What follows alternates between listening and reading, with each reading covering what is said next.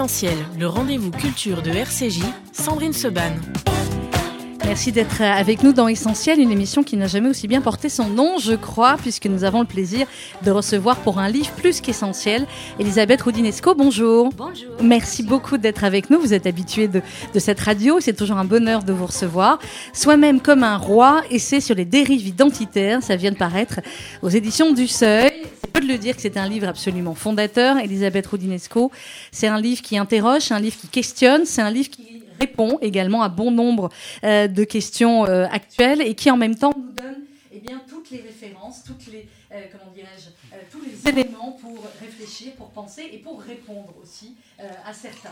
Euh, Elisabeth Roudinesco, je ne sais pas s'il est encore utile de vous présenter, psychanalyste, historienne euh, de la psychanalyse, biographe notamment de Freud et euh, de Lacan. Euh, et j'ai à mes côtés pour vous interroger Perrine Simon-Naoum. Bonjour. Bonjour. Merci beaucoup Perrine d'être à mes côtés. Perrine qu'on connaît également bien sur cette antenne, docteur en histoire, spécialiste de la philosophie française contemporaine, directrice de recherche au CNRS. Et je le signale également, puisque c'est aujourd'hui, mais on aura l'occasion de vous recevoir pour euh, ce livre de manière plus euh, longue. Perrine, vous venez de sortir aux éditions de l'Observatoire Les déraisons modernes.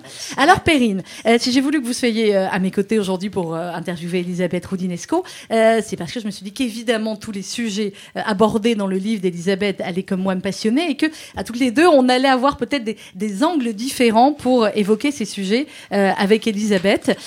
Comment est-ce que vous, sous l'abord peut-être plus de, de la philosophie, l'historienne, vous avez lu le livre d'Elisabeth Roudinesco? Bah, je l'ai lu euh, effectivement, euh, comme euh, vous venez de le dire, comme un livre essentiel et comme un livre bienvenu dans le climat dans lequel nous, nous vivons aujourd'hui, puisque ce que nous offre Elisabeth Roudinesco, je dirais, c'est un petit peu une explication de la violence du climat intellectuel dans lequel nous vivons et une explication de ces dérives identitaires auxquelles nous assistons depuis un certain temps, et elle en fait donc euh, euh, la généalogie. Et je dirais que la première question que j'aurais envie de, lui poser, c'est euh, elle qui est à la fois historienne et psychanalyste. Pourquoi la centralité aujourd'hui de cette notion d'identité? Pourquoi est-ce qu'aujourd'hui nos sociétés contemporaines ne se pensent qu'en termes d'identité et je dirais même plus d'identité antagoniste? Parce que quand vous vous affirmez euh, d'une certaine façon, euh, c'est que vous êtes euh, toujours opposé à quelqu'un d'autre. Avec effectivement un. Euh, alors je pense qu'on va, je vais changer de micro parce qu'on a un petit souci de, euh, micro. Je me retourne vers Louise à la relation technique. Voilà. On va changer mon micro. Perrine, vous allez vous mettre de l'autre côté. C'est des petits soucis de micro qui arrivent. Je disais juste pour compléter la question de Perrine, effectivement, Elisabeth, que euh, dès le début du livre, vous parlez d'un de vos d'un de vos amis libanais, vous expliquez eh bien la manière dont finalement eux se pensent et la manière dont aujourd'hui de plus en plus de personnes dans notre société se pensent et se revendiquent en termes identitaires. Oui, je suis partie de cette, euh, cette anecdote euh, au Liban, pays que j'aime beaucoup, où j'étais invitée à une soirée par un merveilleux journaliste euh, et qui m'a interpellée en me disant qu'il était ravi de rencontrer une Roumaine. C'est vrai que ça n'était jamais arrivé ici, nulle part d'ailleurs. J'étais obligée de dire que j'étais pas roumaine, qu'il n'y avait que le nom. Euh, il m'a dit bon bah donc vous êtes orthodoxe. J'ai dit je suis pas orthodoxe. Euh, et puis la discussion tournait un petit peu comme dans une histoire juive de Freud. Vous n'êtes pas orthodoxe, mais alors Donc vous êtes ça euh, mais vous êtes quoi Bon. Et à la fin des fins, obligé d'expliquer. tout, quoi. Mon grand-père protestant, ma mère juive assimilée, mon père ceci, cela. À la fin, j'ai dit, écoutez, je suis française. Bon. Et il a éclaté de rire, il m'a dit, moi, je suis libanais, mais pour lui, ça voulait rien dire, puisque tout est communautaire. hein. Enfin, voilà. Donc, euh, c'est vrai que j'ai trouvé que j'ai pris cet exemple parce que c'est un pays tragique et qui, et qui est en train de mourir de ce, de ces, de ce communautaire de ce communautarisme. Alors, historiquement, les dérives identitaires euh, de gauche, hein, qui viennent de, de, euh, de, la volonté émancipatrice, c'est quand même lié à la chute du mur de Berlin, c'est-à-dire à la fin de l'engagement euh, communiste. Euh, L'échec partout du communisme réel, du socialisme réel dans tous les pays, a complètement changé la donne. Parce que c'est pas seulement l'échec euh, de ce qui n'était plus le communisme, mais c'est l'échec de tout un engagement. C'est-à-dire euh, les mêmes euh, qui avaient tellement milité contre la guerre au Vietnam, contre l'impérialisme, etc., sont, au fond, à la génération d'après, retrouvés dans quelque chose qui était la lutte pour les identités, les minorités. Alors, il y avait de quoi, notamment aux États-Unis. Évidemment qu'il fallait lutter contre le racisme, évidemment qu'il fallait... bon, euh, alors, il y avait les minorités sexuelles, les homosexuels, les mêmes années, donc revendiquaient euh, leur identité. Les femmes, qui ne sont pas une minorité, mais l'évolution du mouvement euh, féministe. Et on a abouti à, à, ces, à ces, dérives qui existent, qui ont été théorisées, ça qui est nouveau, dans les universités, avec tout un vocabulaire. Mais il a fallu des années. Hein. C'est pas venu d'un coup. Et ils se sont inspirés d'une manière générale aussi des penseurs français. C'est pour ça que je, mm. que je n'appelle jamais French Theory, c'est une appellation absolument grotesque, hein, il n'y a pas de French Theory. Mais euh, on changeait aussi là, je dirais, de, logiciel. C'était plus la phénoménologie, plus l'engagement sartrien, plus, mais le structuralisme. C'est-à-dire, on s'inspirait de Foucault, qui avait travaillé sur les minorités, de Derrida, qui avait mm-hmm. déconstruit en quelque sorte euh, toutes, les grandes euh, figures de la rationalité moderne, Deleuze, qui, qui évidemment vantait les mérites de, de, ce qu'il appelait les, les mille plateaux, hein, c'est-à-dire les identités multiples. Bref, ils se sont inspirés en quelque sorte de toutes ces pensées. Puis, ça, ça a tourné au contraire. Hein, de, ce de ce dont il s'était euh, inspiré. Alors, euh, au lieu de les insulter, de ne pas les lire, euh, de, de, dire ça vient de l'Amérique, parce que j'ai horreur de l'anti-américanisme primaire.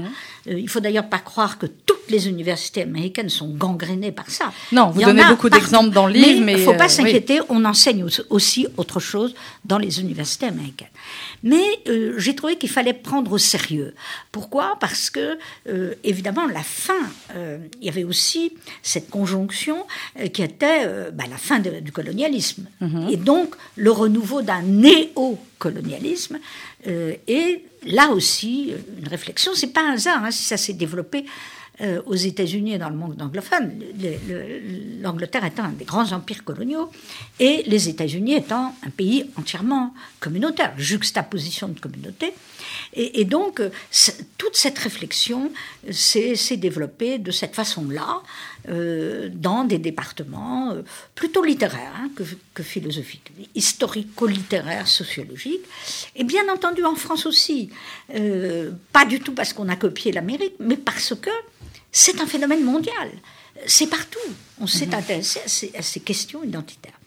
Et, donc, euh, il fallait réfléchir. Alors, c'est le genre, la race. Mhm. on va en parler. la race, euh, les, deux, les deux signifiants euh, majeurs.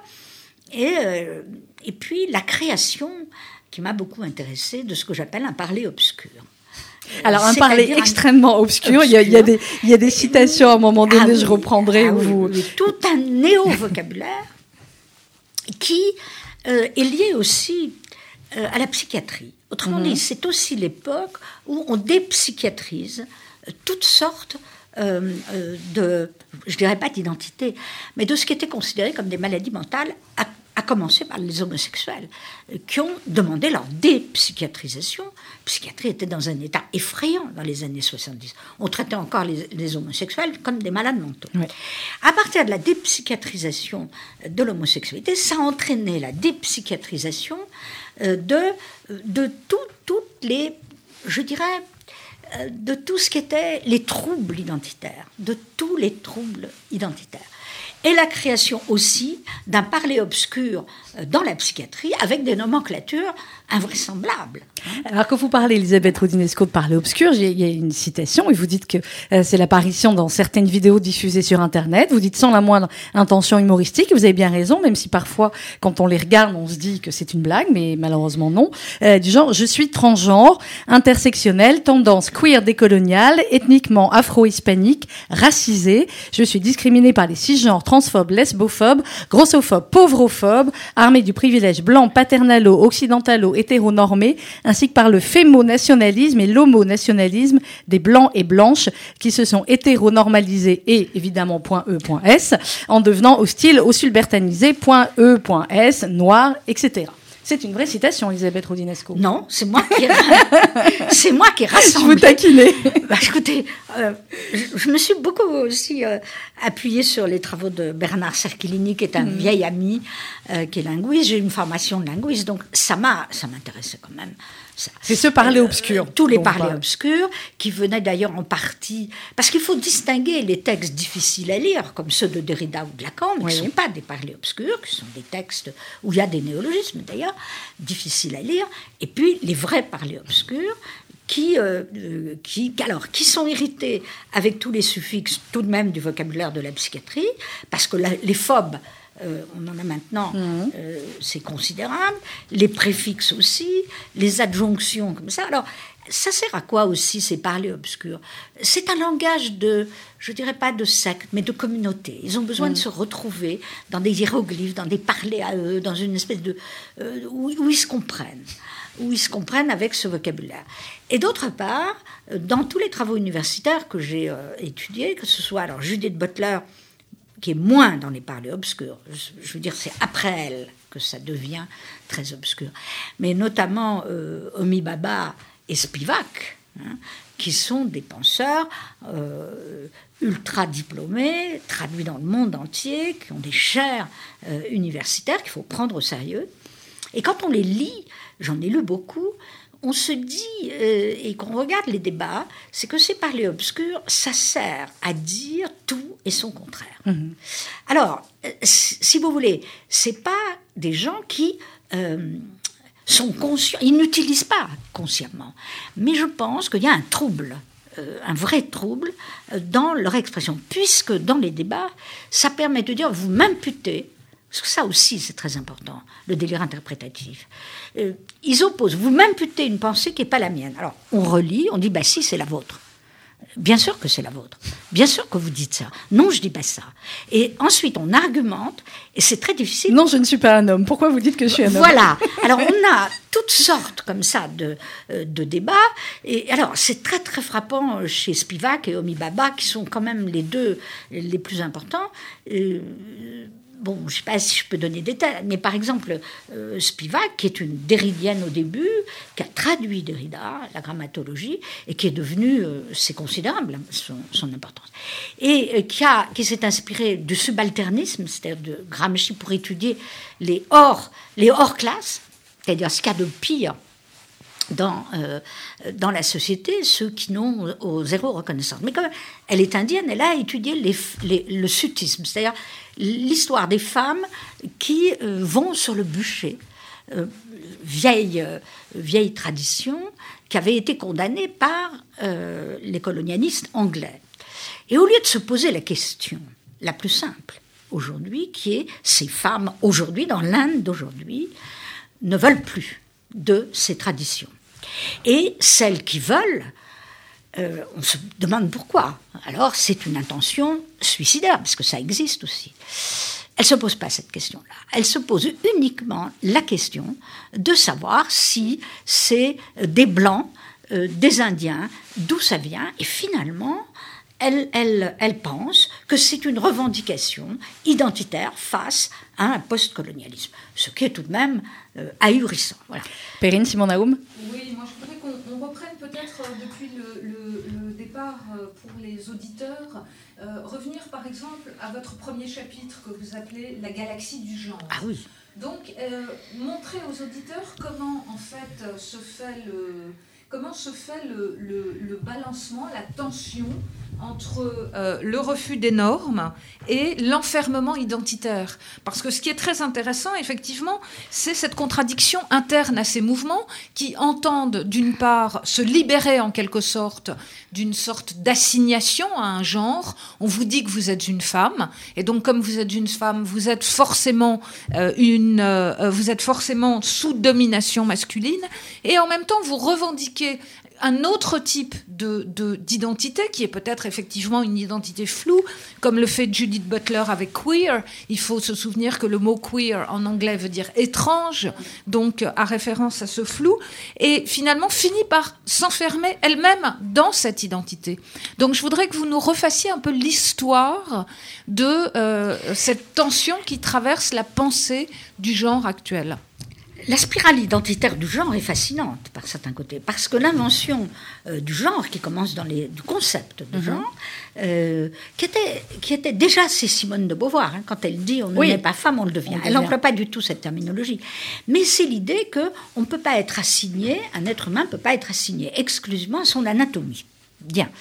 Donc, euh, les historiens, les penseurs ont avancé euh, cette théorie du genre, qu'on retrouve aussi dans la psychiatrie, euh, chez Stoller, chez euh, Robert Stoller, l'idée que ça suffit pas l'assignation anatomique, qu'il y a aussi quelque chose qui est construit sociologiquement, psychiquement, qui est l'identité construite par la société ou par soi-même par rapport à l'anatomie. Donc c'est un concept extrêmement progressiste. Euh, jamais Michel Perrault aurait pu faire une histoire des femmes si on n'avait pas cette conceptualité. Sinon, ça n'a pas de sens. On ne peut pas faire euh, ce genre de travaux. Donc, au départ, c'était très intéressant, l'introduction de ce terme. Et puis, ça a dérivé complètement. Et euh, alors là, je, raconte à travers tous ceux euh, qui l'ont théorisé, le genre a recouvert l'anatomie. Et, d'ailleurs, aujourd'hui, on dit genré. Pourquoi genré? On est genré, racé. Donc, la seule position possible, c'est de tenir compte que euh, tout sujet a une identité multiple. Il est aussi anatomique, il est aussi biologique, il est, il est psychique et il est social. Donc le genre a tout recouvert. Et à ce moment-là, ça devient en effet une dictature, une dictature de, l'assignation. Alors, cette dictature de l'assignation que vous dénoncez euh, aussi, Elisabeth euh, Roudinesco, est-ce qu'on peut dire d'une euh, certaine manière que quand vous parlez, vous donnez beaucoup, beaucoup d'exemples très précis, à la fois il y a, il y a des grands instruments de pensée de, de Sartre, de Beauvoir, de Lacan, enfin on ne peut pas tout citer, et en même temps il y a des exemples extrêmement concrets, actuels, quand vous parlez aussi de l'invention de mots, on parlait tout à l'heure du parler obscur, mais des mots binaires et non binaires. Ben, c'est la même chose. Hmm? Alors ça, c'est pas un parler obscur, euh, binaire, non binaire. Ça, veut dire que, euh, au fond, on traite euh, le sujet comme s'il était binaire ou non binaire, mais ça n'a pas de sens. On n'est ni binaire ni non binaire. Voilà. alors ça, ça vient en effet dans, si vous voulez, après la, après la, la après les études de genre, il y a évidemment l'invention du queer. Au début, c'est fascinant, c'est flamboyant, c'est magnifique. Hein, les premières manifestations queer. C'est un mouvement esthétique, à mon avis, euh, qui est la revendication, au fond, de ne pas être assigné à une identité. Sauf que c'est devenu une identité et on est queer. Sauf que ça devient aussi cette identité. Alors, euh, euh, Judith Butler elle-même, d'ailleurs, a évolué, dérivé, euh, puisque maintenant, elle considère qu'elle est un sexe neutre. Comment ça Un sexe neutre, ça n'existe pas. Voilà. ça n'existe pas. Il n'y a pas de troisième sexe. Mais il a fallu en inventer un. Il a fallu inventer. Alors, c'est devenu. on a évolué aussi du transsexualisme au transgenre, qui est l'idée qu'on est les deux à la fois. Très bien, pourquoi pas le ressenti. Mais c'est évident. toute la chirurgie d'aujourd'hui permet aussi toutes ces opérations. Et puis, euh, il y a aussi tous les théoriciens du genre multiple. Donc, euh, on, est, on est de plusieurs genres, sauf que c'est très difficile. Quel genre Alors, tout ça, c'est mêlé euh, dans, dans cette idée de flou. Et ça donne en effet, dans la version, alors, dans la version tragique, qui est que euh, aujourd'hui, euh, toute personne adulte qui se sent euh, des deux sexes à la fois peut avoir des multiples opérations ou pas, peut conserver son anatomie d'un sexe et apprendre des hormones pour être de l'autre sexe. Donc une femme peut avoir la barbe qui pousse à cause, grâce à des, traitements hormonaux, tout en ayant tout en pouvant euh, enfanter.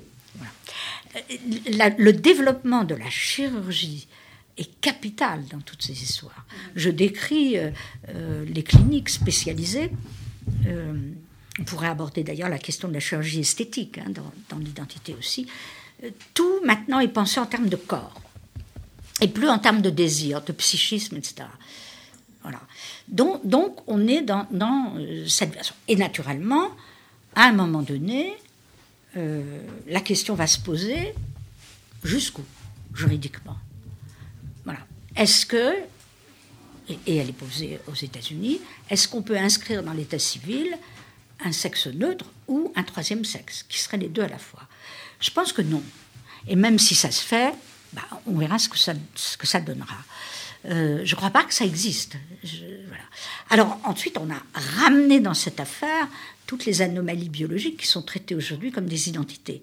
L'hermaphrodisme, euh, qui, est, tragique, hein, puisque aujourd'hui, les intersexués ne veulent plus être opérés à la naissance, disent que ça n'allait pas. Donc on est dans un changement euh, considérable. Et je pense qu'à un moment, on va se confronter au juridique. Est-ce qu'on peut, par exemple, la question, elle va se poser pour les enfants.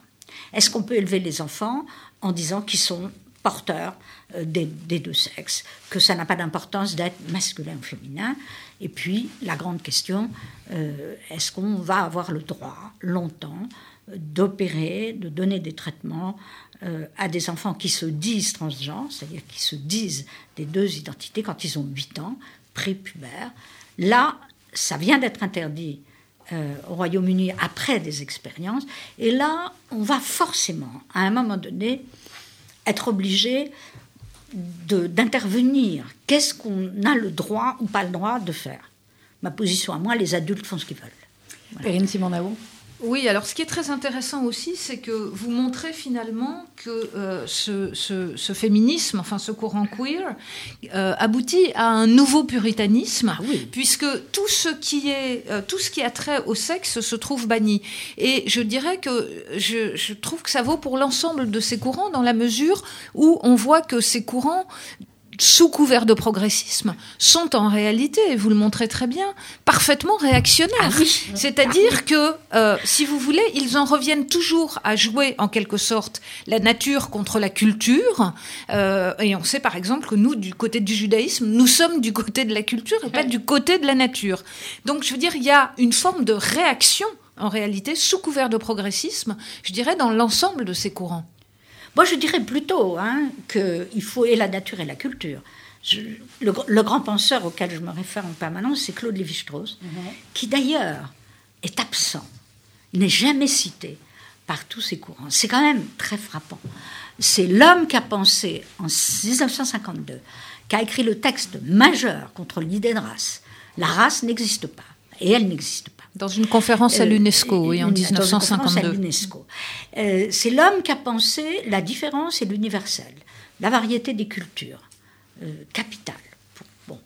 et ben, lui, en effet, il est, il est très peu cité parce que il est probablement aujourd'hui, à mon avis, ce qui est a plus subversif. Ça, c'est cet homme, conservateur éclairé, membre de l'Académie française, Collège de France, le plus grand anthropologue du monde, hein, un des plus grands anthropologues, euh, avec des positions paradoxales, qui a pris la défense des peuples premiers, euh, donc de la nature. Il est très rousseauiste, euh, et qui en même temps est absolument un universaliste. Et, bon, je, je, tiens à le dire parce que c'est important. Alors maintenant, bien entendu qu'il faut la culture. Si on abandonne, si on devient des naturalistes, c'est affreux c'est affreux, parce qu'il y a, alors là, je ne l'ai pas traité dans ce livre-là, mais toute la thèse aussi, c'est plus on descend du singe, c'est plus Darwin, c'est nous sommes des singes. Et tout le mouvement animaliste euh, qui, euh, finalement, franchit la barrière des espèces, hein. je rappelle que Peter Singer, par exemple, prenait le mariage avec un animal.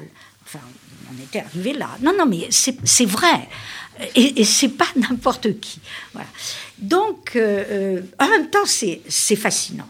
Alors, euh, vous, avez parfaitement raison. Aujourd'hui, on a banni la psychanalyse de la psychiatrie pour des nomenclatures identitaires.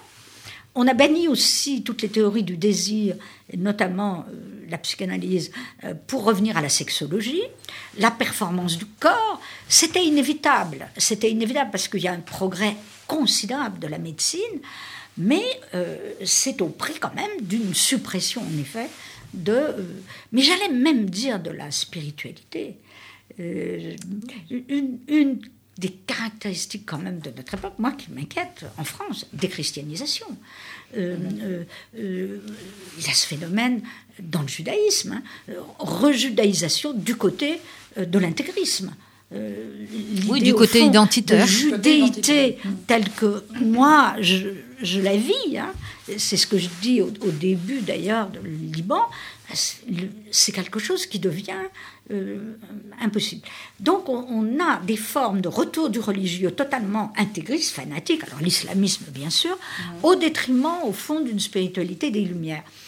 Donc, euh, euh, c'est inquiétant. Je suis élève de Michel de Certeau, donc j'aime beaucoup les jésuites. Ce sont des internationalistes, comme l'ont été les communistes. Et je, trouve très inquiétant aujourd'hui euh, ce, rapport au corps qui devient la finitude absolue. Alors sur, les, euh, sur le post-colonialisme, on en parle beaucoup aussi dans le, euh, dans le livre. Euh, je crois, Perrine, que vous vouliez également réagir là-dessus. Et sur, alors, on parle beaucoup de post-colonialisme, on parle beaucoup des Juifs, évidemment, dans votre ouvrage aussi, Elisabeth Roudinesco. Il y a toujours les Juifs. Il y a toujours les Juifs, quoi qu'on en dise, quoi qu'on qu fasse. Il y a les Juifs. Clairement, Perrine.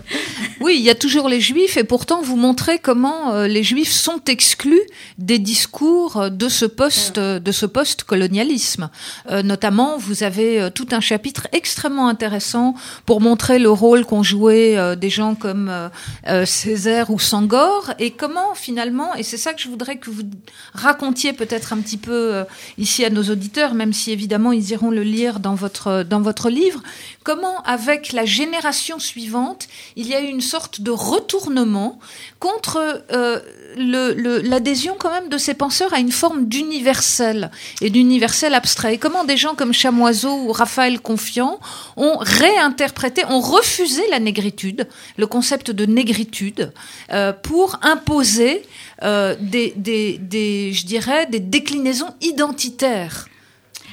Alors, euh, je vais revenir sur Chamoiseau et Confiant qui se sont disputés. Chamoiseau a, laissé tomber tout ça. Euh, les, grands anticolonialistes, Sartre, euh, Césaire et, Fanon, euh, ont, toujours lié la lutte contre l'antisémitisme à la lutte contre le racisme et mhm. contre le colonialisme.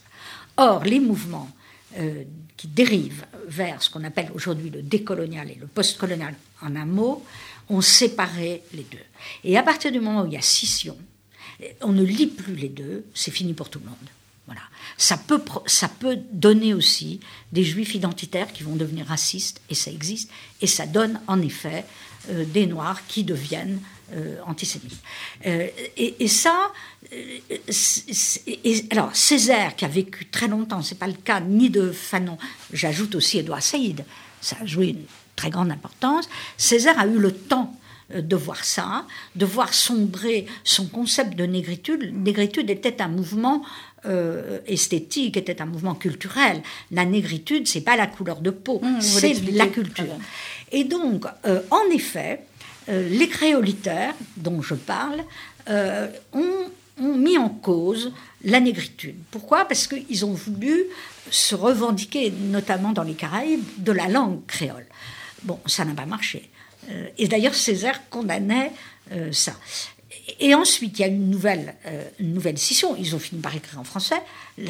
Le, créole devenant. Si c'est une culture, bien sûr. Si ça devient identitaire, ça ne va pas.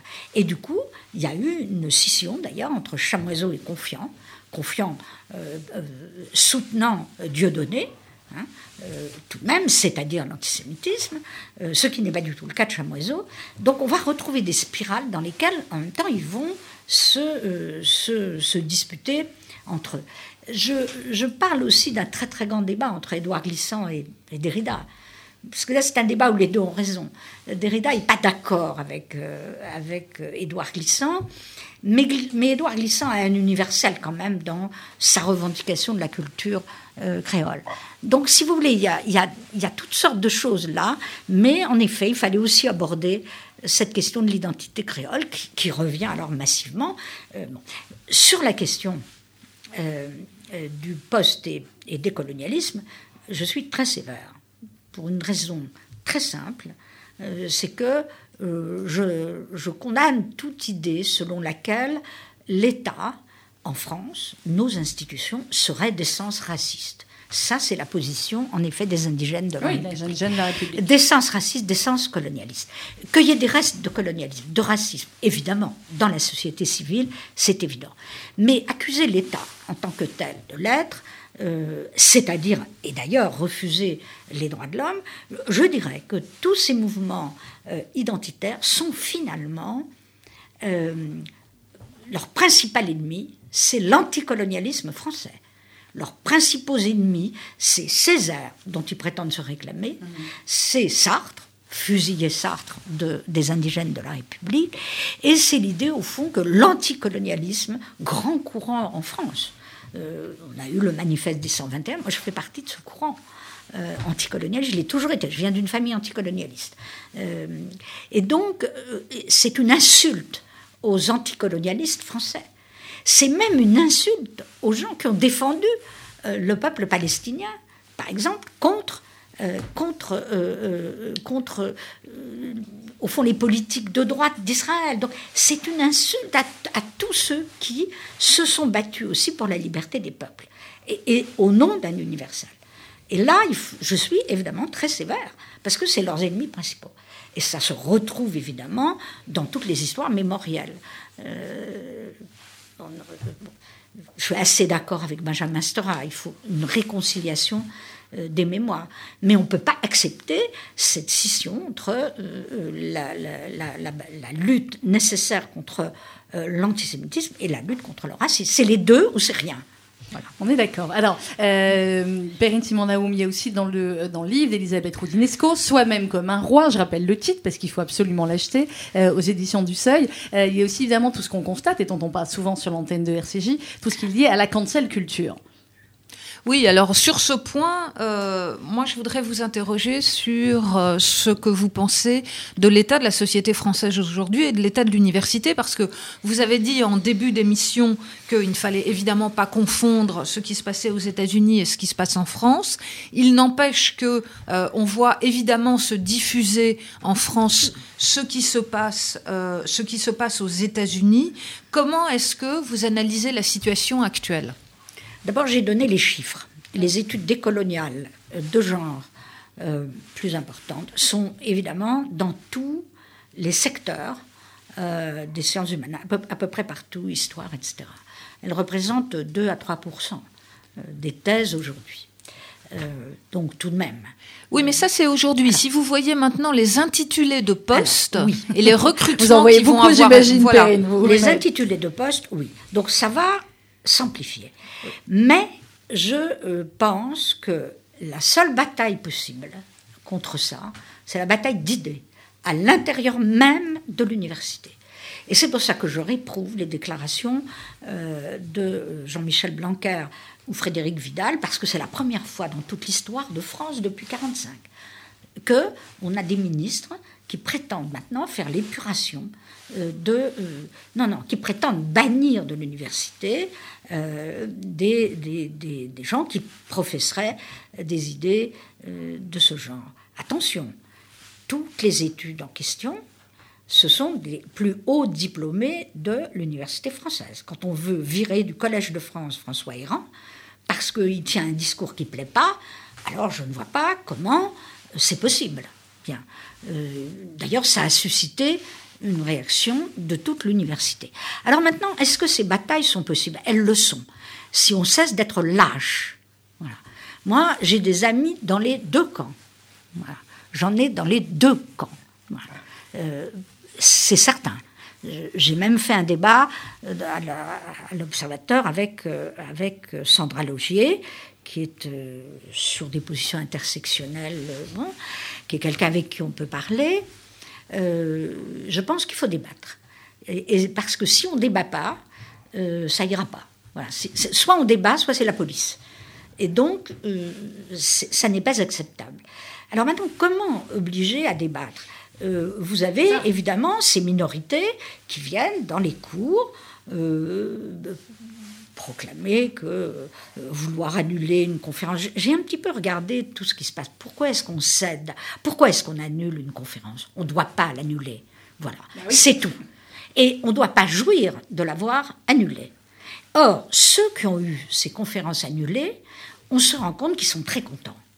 Parce que ça prouve, si, si. Et ça n'est pas acceptable. Euh, j'ai un cas où j'ai proposé à quelqu'un dont la, conférence avait été annulée, euh, bah, viens débattre dans une autre conférence. Non, non, on ne veut pas débattre parce qu'on a été victime. les gens qui, ont cédé à ça se sentent aussi victimes. Et c'est pas bon de se sentir victime, d'un côté comme de l'autre. Je suis contre toute forme de victimisation. On a, on, on a les moyens de débat d'idées. On ne doit pas annuler des conférences parce qu'on a peur. Je me suis trouvée un jour dans un débat à Bordeaux où il y avait dans la salle, euh, c'était un débat sur le genre, hein, euh, c'était d'ailleurs avec Sandra Logier, et dans la salle, euh, il y avait l'extrême droite, il y avait deux femmes de la Manif pour tous qui se sont levées. Non, mais je donne cet exemple en disant on insulte Dieu ici. Bon, le service d'ordre est rentré à toute allure et a voulu les, les renvoyer. Ça n'est pas acceptable. Ça n'est pas acceptable. Ils n'avaient pas des kalachnikovs dans la poche. Et on doit donc. Sinon, vous n'aurez pas eu le temps de Débattre, euh, laisser. Alors, ça aussi, moi, j'ai une longue habitude parce que euh, dans les débats sur l'histoire de la psychanalyse, on a beaucoup de fous qui viennent dans le... beaucoup de délirants. Et je crois qu'il faut quand même croire aux vertus de la parole. Périne, Simon Oui, mais euh, je vous renvoie à vos propres analyses. Euh, les vertus d'une parole, quand la parole euh, se situe dans le cadre d'un débat, c'est bien, mais vous montrez vous-même que cette parole, cette parole obscure dont vous parlez, c'est une parole qui est qui est conçu pour anathémiser, qui est conçu comme antagoniste. Donc comment débattre Ils sont insupportables. On est d'accord. Bien. Alors comment vous faites Est-ce qu'on les renvoie Tout passe par la langue. Cède Est-ce qu'on Non, il ne faut évidemment pas céder. Mais or, les médias et notamment là, on va aborder aussi le dernier chapitre. La France est droitisée. Voilà, on a maintenant 45% de gens prêts à voter euh, pour Marine Le Pen. Nous avons une France à droite. Mm. Nous avons surtout une recrudescence, et je le dis dans le livre, de tous les nationalismes, de toutes les identités d'extrême droite, les grands remplacements, toutes ces théories, euh, un succès considérable euh, de, de, Éric Zemmour, qui réhabilite le pétainisme, qui, est, au fond l'héritier de Drummond, ce qu'on a très très bien montré. Et donc, on, a, on est dans cette situation-là. Euh, il faut pas, ça, c'est ça le, fond. Donc, on est, on est confronté aussi par le biais de cette amplification, par cette presse devenue de plus en plus de droite. Je songe quand même à Valeurs Actuelles, qui vient d'accepter une tentative de putsch, tout de même, de l'extrême droite, parce que le danger principal, il est là. Hein pas se c'est pas les universitaires euh, qui vont nous, instaurer le fascisme ou l'État autoritaire en France. C'est l'extrême droite le principal danger. Donc on amplifie dans toute cette presse des choses qui existent au lieu de dire courage. Courage maintenant, à la fois euh, nous sommes euh, extrêmement fermes contre l'islamisme, contre, euh, contre le terrorisme, mais il faut quand même pas voir chaque, chaque enseignant euh, identitaire, chaque étudiant euh, qui vient dire je suis, je suis racisé, etc., il n'a pas une Kalachnikov dans sa poche euh, pour, pour assassiner tout le monde. C'est tout. Il faut rétablir une certaine sérénité, alors là, à l'intérieur de l'université. Il faut la rétablir. Et ça n'est pas en, faisant de grandes déclarations ministérielles qu'on y arrivera. Là-dessus, je suis assez ferme. Et c'est possible. Bah, pourquoi c'est pas possible? Vous avez eu dans vos cours, vous, des décoloniaux qui sont venus vous chahuter Périne? Euh, enfin, j'ai eu, des, eu des débats, non, mais moi, ce qui me frappe, c'est que moi, j'ai comme vous des amis, je pourrais dire, dans les deux camps. Ah j'ai pris parti dans un camp quand même. Et ce que m'ont répondu mes amis, c'est euh, bon, on reste amis quand même, mais ils ont répondu par des déclarations qui étaient euh, euh, non pas une discussion sur les textes, moi, ce que je leur avais demandé de faire, parce que vous avez tout à fait raison. Ce qui est formidable dans votre livre, c'est que vous citez ces textes des décoloniaux. Vous citez ces textes des indigènes de la République. Donc discutons sur les textes et voyons où passe la frontière. Eh ben non, ce qu'on nous a répondu, c'est une série d'insultes et d'anathèmes. Des deux côtés. Moi, je dirais deux pas des deux côtés. Je dirais Des deux côté côtés. plus que Des de deux côtés. Cela dit, Voilà. voilà. je veux revenir à votre livre. Vous avez quand même l'air de dire qu'il n'y a pas d'antidote.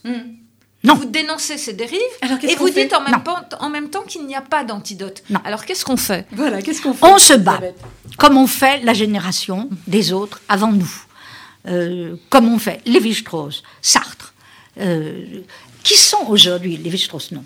Regardez ce qui se passe dans la société aujourd'hui, à la télévision. On vomit un des plus grands penseurs de la deuxième moitié du siècle, qui s'appelle Michel Foucault traduit dans le monde entier, qui est dans la Pléiade, on le traite de tous les noms.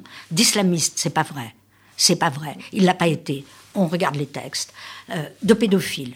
Donc, on a une société qui est à droite, qui vomit dans, dans toutes les émissions de télévision et dans toute la presse, une partie de la presse, pas toute. Heureusement, nous avons euh, des lieux. On vomit tous ces penseurs qui sont le patrimoine français. Deleuze, Foucault, Lacan, euh, Jacques Derrida sont traînés dans la boue tous les jours. Donc ça, et ça c'est à la télévision. Comment voulez-vous qu'on s'en sorte?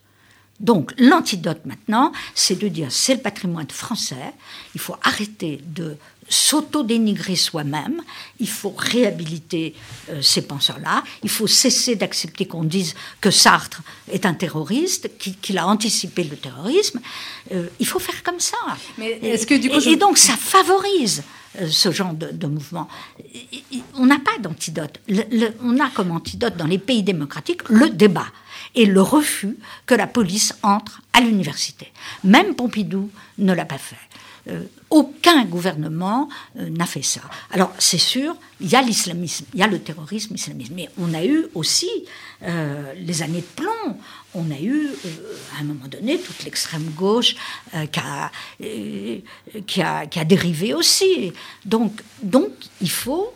On n'a pas d'autre solution. D'autre part, il faut intégrer les musulmans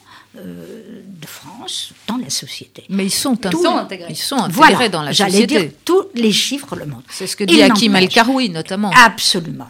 Mais il n'empêche que dès qu'il y a un abominable assassinat, qu'il y a ça, alors euh, on dit euh, islamo-gauchisme à l'université. Moi, je ne sais pas ce que c'est l'islamo-gauchisme. Ça n'existe pas. Il y a eu des dérives. Il y a eu des dérives avec des soutiens dans Mediapart, des soutiens à Tariq Ramadan. Eh ben, on s'y est opposé. Je fais partie des gens qui s'y sont opposés. Voilà. Euh, et, et- et ça marche. Et ça marche de s'y opposer. Euh, donc, euh, très bien. Euh, Qu'il n'y ait plus de gauche en France, merci Monsieur Manuel Valls, merci Monsieur Mélenchon. Hein, quand on se déclare des deux côtés, alors qu'il n'y a plus de mouvement communiste, universaliste, qu'il n'y a plus de parti communiste qui était capable dans les pays occidentaux en tout cas, d'éduquer la classe ouvrière. Alors, quand on déclare des deux côtés que tout ça est irréconciliable, on on est mort de ce côté-là. Donc, d'où viendra euh, la lutte euh, contre toutes les théories d'extrême droite, y compris toutes ces dérives du républicanisme de droite? Ça continue Ça sera des républicains de droite qui seront amenés à combattre l'extrême droite, qui est évidemment le principal danger aujourd'hui. Euh, je déplore que la gauche n'y soit pas, euh, qu'il n'y ait plus la social-démocratie, euh, enfin qu'elle soit réduite à néant, puisque moi je suis social-démocrate. Euh, ça ça m'empêchera jamais de voter dans ce pays pour le moins pire. Hein, quand on m'a euh, sommé euh, à la télévision, dans une émission euh, tout à fait de droite, de, de- de- on m'a sommé de dire pour qui j'avais voté aux dernières élections. Deux fois pour Macron, bien entendu, deux fois pour Macron, et au premier tour et au deuxième tour. Et pourquoi? Pas parce que je suis favorable à Macron, mais parce que c'est un acte citoyen quand on a en face de soi le danger d'extrême droite de voter pour celui qui est, le mieux placé. Voilà. Et, et ça aussi, on est dans une société qui vomit ses penseurs, qui vomit. Écoutez, le mémorial, hein, le débat sur la commémoration de Napoléon. On est ridicule. Voilà, on est ridicule. Napoléon est un grand homme d'État. Euh, il a envoyé. Oui, d'accord. Quand j'entends dire par les uns qu'il est musulman, parce que l'égyptologie, parce que la campagne d'Égypte, on a dit qu'il était musulman. Bon, donc voilà. On a dit qu'il était que esclavagiste, c'est délirant. On a dit qu'il était misogyne, c'est insensé.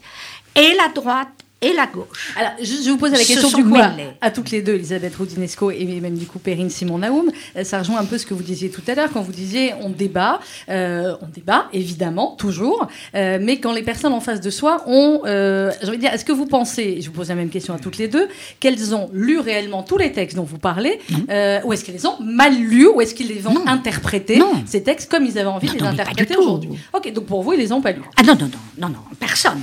Alors là, si, il y en a qui. Vous les avez lus. Non, là, là, vous parlez, par exemple, quand on a irruption de décoloniaux dans les Oui. cours. Bon, bien entendu qu'ils n'ont rien lu. Ce qu'on a Voilà, là. donc- justement, donc, donc je parle des étudiants. Ouais, Pardon, c'est- je parle des étudiants. Oui, oui, mais Oui, mais les c'est le euh, débat qu'ont eu euh, à l'époque, euh, un débat que vous connaissez bien, Habermas et Derrida. Oui. Et, et Habermas a dit oui, moi je suis pour euh, la communication. Mais quand vous avez quelqu'un qui balance un avion dans les tours, donc qui veut pas débattre, vous faites comment? Et lui-même disait finalement, j'arrive à une impasse. je mets un bémol. Tout décolonial étudiant de 18 ans qui débarque dans un cours euh, pour vous dire moi les races existent, la preuve je suis noire, euh, ne- n'est pas un adepte d'Al-Qaïda.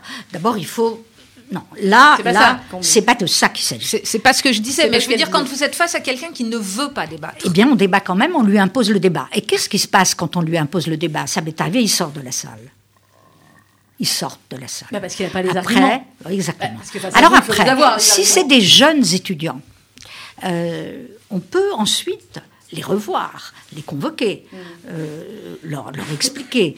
euh, voilà. Mais d'abord, on, on- on- ils- on peut les sortir. Ils, peuvent, ils sortent de la salle quand ça arrive. Alors s'ils arrivent en groupe, bon, ben, c'est la même chose. Ils n'ont pas des fusils dans, le- dans la poche. Euh, il- il faut débattre. Et, alors, quand c'est des professeurs, encore plus. Bon. Et en ce moment, vous le savez, puisque nous avons des amis des deux côtés, on a quelque chose qui ne s'est jamais vu à l'université, des professeurs qui sont tellement opposés qu'ils refusent de faire des colloques ensemble. Vous avez fait soutenir des thèses, comme moi. On a siégé dans des jurys de thèses. On a eu une thèse où il y avait des gens totalement euh, avec des positions divergentes. C'est le principe même d'une soutenance de thèse. Aujourd'hui, il y a quelque chose qui s'est passé qui fait que là aussi, c'est identitaire à l'université. Chacun est dans son petit camp. Mais je voudrais sortir du paysage de l'université et interroger la psychanalyste que vous êtes. C'est-à-dire qu'il y a vraiment pour moi un problème, mais je dirais que c'est, euh, c'était le même problème dans les années 50. Et euh, là, nous avons un désaccord parce que vous mettez Aron et Sartre Oui, euh, un peu sur le même plan. Moi, je pense que ça n'est pas le cas, mais euh, il y a un effet de... Je les aime bien tous les deux, pardon. Oui, c'est ce que vous dites. voilà, À un moment donné, je voilà. vais- je vais Moi, je pense que Aron a vu la, la réalité que Sartre n'a pas voulu voir, mais pour d'autres, pour des raisons Ils ont philosophiques. Chacun des réalités on, on différentes. rentrera pas dans ce débat, on l'aura entre nous après. mais euh, mais euh, il y a un effet de déréalisation. Oui. Et qui est un effet, Oui. mais, mais psychanalytique. Ah, mais je suis Et c'est pour ça que votre livre est très intéressant, Ah oui. parce que c'est, je dirais, la première fois qu'on lit les deux niveaux, Oui. psychanalytique Ah et philosophique, et politique, les trois. Donc, voilà, comment, comment on fait et vers quelle société on va Écoutez, jamais en Occident, dans les sociétés démocratiques, euh, la dépression euh, générale, appelé des sociétés dépressives, jamais eu autant de troubles identitaires, dépressifs, phobiques. Euh, ça a remplacé naturellement les grandes hystéries. Bon, je mets à part euh, les psychoses, elles sont toujours à part. Le traitement de la folie, euh, c'est- autre chose. Mais ce, qu'on observe dans nos sociétés, c'est en effet, et encore plus en France, hein, euh, une tendance à la mélancolie, l'autodérision, la- on, on dirait, et notamment en France, que euh, la plupart des sujets détestent leur pays, se détestent eux-mêmes, détestent tout. C'est vrai, ça, ça a été observé et c'est absolument vrai. Alors, on a les explications, on sait pourquoi. hein. Il n'y a qu'à lire Jérôme Fourquet, il l'explique très bien. Euh, il l'explique très bien. Euh, c'est pas, c'est pas un, un- un philosophe et ça, mais on voit très bien ce qui s'est passé euh, dans ce pays en, en- en 40 ans. Donc on a, on a cette situation. Euh, et évidemment, le repli complet, le refus complet euh, de, de la psychanalyse dans nos sociétés, mais qui se traduit aussi par le succès considérable à la télévision de En Thérapie.